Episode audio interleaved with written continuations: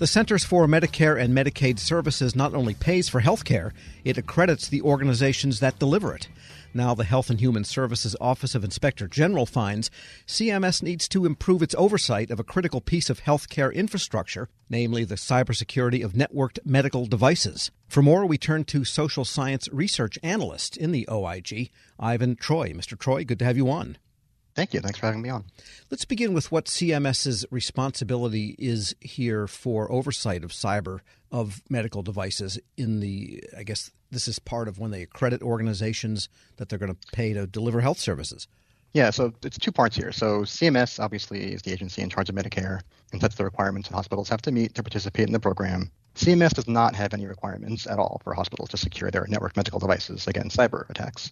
However, most hospitals, it's about 85% of all Medicare participating hospitals, instead of having CMS or through the state survey agencies who work on behalf of CMS to uh, make sure those hospitals are meeting their requirements, they choose to be accredited by these private entities called accreditation organizations. There's four of them who work in Medicare. And the accreditation organizations, they must use all of CMS's requirements but they also have the discretion, the ability to require more than what CMS requires. So for this study, we looked to see what those accreditors were doing because we already knew going into this that CMS had no requirements. So you were looking at the accreditors or at CMS's oversight of the accreditors? It's really what the accreditors were or weren't doing with regards to requiring hospitals to secure their devices. Got it. And what did you find? Basically, because CMS has no requirements, the accreditors have no requirements. They are looking for CMS to take the lead and sort of set the bar here. And unless and until CMS does so, the accreditors are just going to wait. Got it. And did you get any sense of whether devices tend to be secure at all, or you probably didn't go that far downstream? Correct. Yeah, we didn't look at what the hospitals are doing. We're looking more at this oversight system that sees what hospitals are doing. So the, the accreditors are doing some things sort of in certain circumstances. There's just no specific requirements that they have to have hospitals secure their devices. Right. So the given hospital could be totally secure or totally insecure, but that would not be known necessarily to the accrediting organization, and therefore there's no way CMS could know it. Right. And there are a lot of reasons why these devices are challenging for hospitals to secure all of them. Got it. And so is there a health risk with unsecured devices that are networked? I mean, there there certainly could be, you know, a ransomware attack or other cyber attack. It could take these devices offline, which could impact the hospital's ability to deliver care because we have seen ransomware attacks affect healthcare organizations in the last year right. or so, correct? Yeah, I mean, since we started this study last year, the number has gone way up. And in fact, I believe it was you know, last fall, the department and the FBI issued a joint warning to the healthcare sector, warning of you know a huge increase in attacks. And I think cybersecurity researchers have verified that it's something like twice as many attacks in the healthcare sector than in other sectors combined. Yeah, so there's real potential there. And in looking at organizations, do the accreditors then look at cybersecurity of their basic information systems or that part of their infrastructure and just leave out the devices? Sometimes, yeah. I mean, at least one of the accreditors told us that when they are looking to see how hospitals are securing those EHRs and the persistent health information in them, you know, because some of the medical devices are feeding information into those EHRs, the accreditor might look to see, okay, well, is anything happening to secure those devices, or at least how they transmit data into the EHRs? Yeah, so the potential dangers there are one, hacking of devices for whatever purpose, and we've all heard lurid nightmare scenarios there. But there's also the threat of privacy violations and loss of HIPAA protected data, too, I guess. Correct, yeah. I mean, generally, with a ransomware attack, they're just seizing control of the devices and the network, and hospitals can't deliver care until they pay whatever ransom you know, they want the you know empty the pharmacy and send it to us or put us yeah. you know give us ten million dollars in Bitcoin. We're speaking with Ivan Troy. He's a research analyst in the office of the Inspector General at the Health and Human Services Department. So does this point to some policy gap then? In the relationship, do you think, between CMS and the accrediting organizations, or between the accrediting organizations and the organizations delivering health care? Or is this a whole stream issue that needs to be addressed, do you think? Yeah, we definitely think so. I mean, we just talked about it. We think this is a patient safety issue because an attack on these devices could be an attack on the hospital's ability to deliver patient care. And so, yeah, CMS right now doesn't really have any requirements around this, and we think that's an opportunity for them to do so. All right. So, what are your specific recommendations then? I mean, basically, what we think now is that as healthcare and technology have become more and more intertwined, you know, an attack on the devices, like we just said, is an attack on patient care. And so we recommended that CMS find and implement an appropriate way to add the security, cybersecurity of these devices to its routine quality oversight of hospitals. And we offered some options to CMS. For example, there are some requirements CMS has around emergency preparedness planning, where hospitals have to kind of identify what they think are their most pressing concerns and they come up with mitigation strategies to address that. And so in this case, the accreditors, you know, if the hospital lists devices as one of those concerns, the accreditors will talk about it. But it doesn't happen very often. And so there's an opportunity for CMS to have the surveyors proactively ask the hospitals, okay, what about devices? What are you doing to secure those? Yeah, and then alternatively, CMS could even have an entire requirement for hospitals to secure the devices, like a very strict condition of participation as part of its Medicare requirements for hospitals. So there are options here. And CMS can avail itself of standards published by NIST, too. The National Institute of Standards and Technology, I'm sure, has one of their special publications on networked medical devices and standards for those kinds of uh, hardware. So there is something that CMS could reference if it wanted to and mm-hmm. impose mm-hmm. that. That's part of our recommendation was for CMS to talk to these, you know, um, both internal expertise in the department and external expertise. So NIST, there's also HITRUST, the Health IT Trust Alliance, has similar kinds of guidance like that. There's also agencies in the department that have a role, like the FDA looks at the cybersecurity of the devices themselves. So there is opportunity for CMS to use some expertise as it develops its path forward. And CMS must have a big enough footprint over the healthcare system that a move they would potentially make to make more security in these devices could really change the whole industry, couldn't it?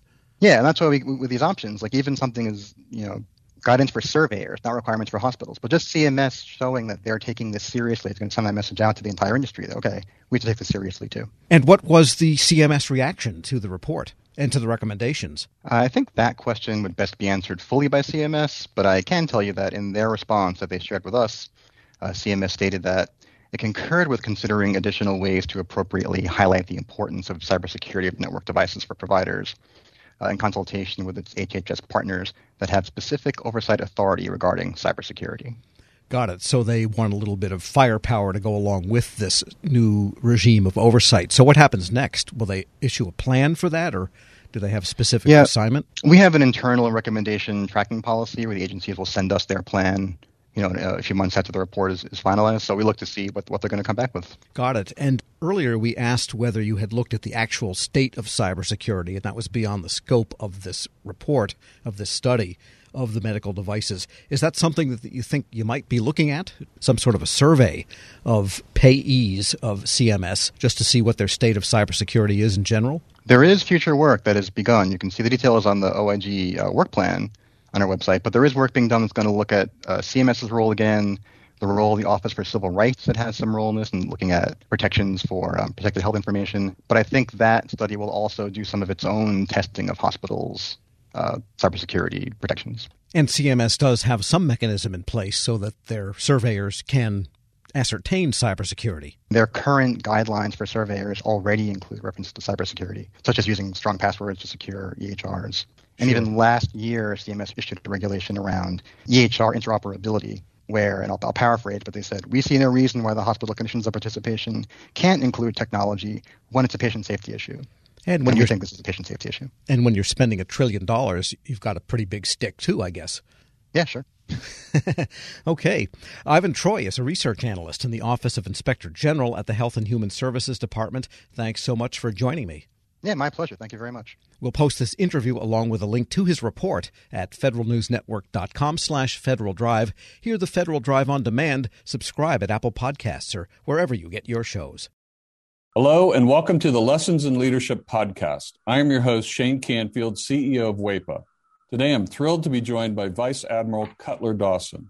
Cutler has had an incredible career serving our country for 35 years in the Navy, where he attained the rank of Vice Admiral.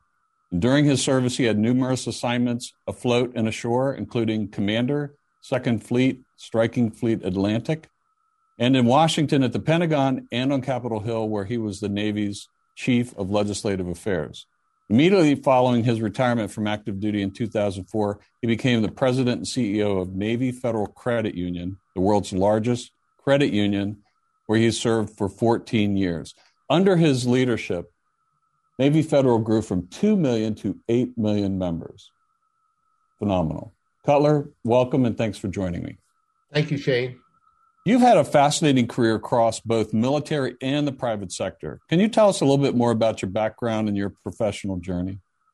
Well, I started out at the Naval Academy where I graduated in 1970, and then, as you mentioned, spent 35 years in the Navy um, with uh, six actual actual uh, afloat commands. Uh, the first one was when I was 27 years old.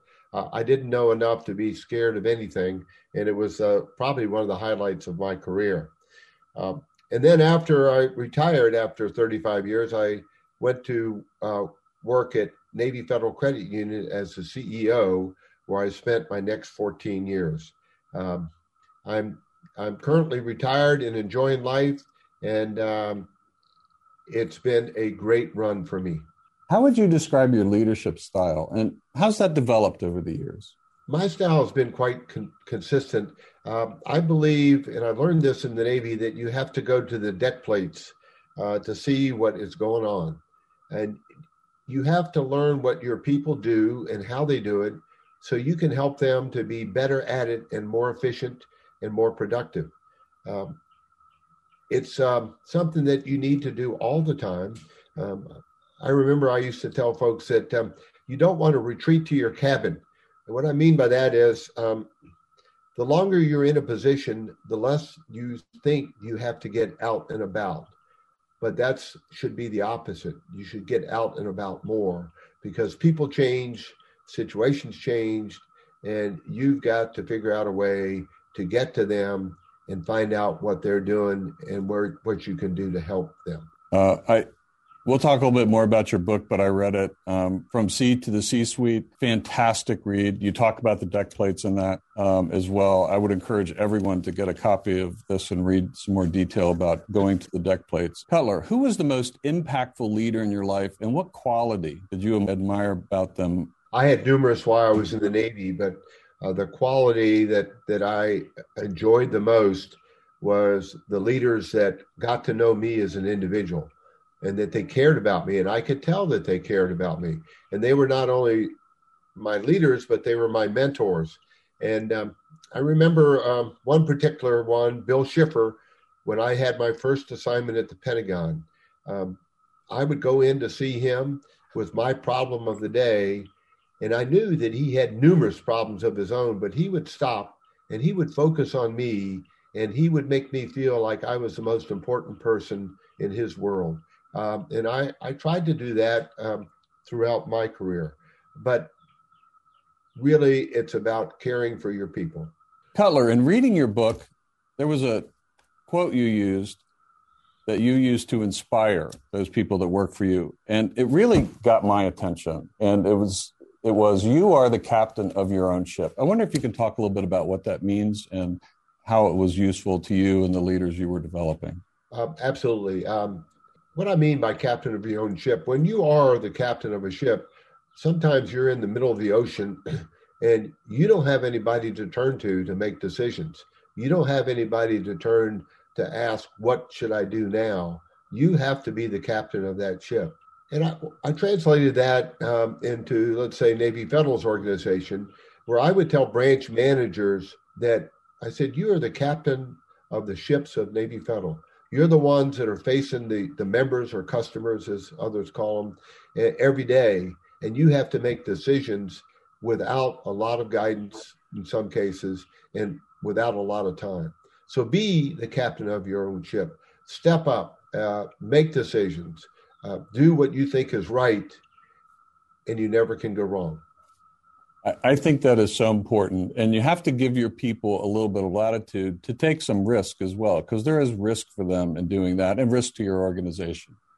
That's right. And, and I mentioned that I took command of my first ship uh, with five years in the Navy, and I was 27 years old. Well, my boss had 32 years in the Navy, and um, his his guidance to me when I first met him was Cutler, you do the right thing and I'll back you up all the way. What a wonderful way to, to spend an assignment with uh, with backup and, and guidance like that. What what great great advice. Uh, it's clear leadership is a topic you're passionate about. You wrote the book we mentioned before, um, from Sea to C suite. Can you tell us a little bit about that project? Yes, when I was at Navy Federal, I would tell sea stories uh, as parables to get my point across. And um, folks would tell me, Cutler, we like your stories. It gives us a picture of what you're trying to tell us. Now, what else are they going to say? They work for me, but uh, uh, I took it as a compliment, and it was. And my wife encouraged me to write a book, and I needed a co author to help me. And I found a lady named Taylor Kiland who was the perfect, perfect co author. She turned in my stories into wonderful chapters um, that I'm very proud of. Where can listeners find a copy? Well, you can get it on Amazon. Uh, and you can also uh, get it on the Naval Institute website. Uh, and I might add that um, any proceeds from the book, Navy Federal uses uh, to give to charity. Fantastic. Cutler, thank you very much. Really enjoyed your time and your lessons and in leadership and sharing with us your life story. And, and uh, I've learned a lot both from talking to you today and reading your book. And thank you very much for your time. It's my pleasure. And I, I, I would like to add one thing, if I could, Shane. Um, during my assignments in Washington, D.C., I gained the utmost respect for the civilians that work here every day. They're hardworking, they're dedicated, and they they have my eternal gratitude. Uh, I got to come and go from the Pentagon. They stayed every day and worked in Washington when I got to go out and um, enjoy being at sea. Perfect. Thank you. Yeah, WEPA serves civilian federal employees, but your comment is well taken because the interaction between the two is is continuous, it's nonstop, and it's critical. So uh, the career civil servants, as well as career military, uh, our country would not be where it is today without them. I totally agree, and and I can tell you from the U.S. Navy standpoint, uh, we couldn't operate like we do without them being the backbone of what we do. Thank you very much for your time today, Cutler. And to everyone listening to Lessons in Leadership podcast, we'll see you next time. As we continue to face COVID 19, we're now facing flu season. Influenza has the potential to infect millions, putting lives and the healthcare system at risk.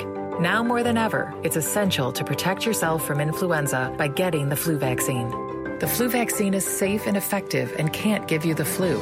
To protect yourself and those at highest risk, get your flu vaccine. Learn more at michigan.gov/flu. A message from the Michigan Department of Health and Human Services. Grab a 30-day free trial of LiveXLive Plus, and you'll get unlimited skips, commercial-free music, and all of the podcasts and live streaming events you can handle. Visit livexlive.com slash podcast one to learn more and start your free trial.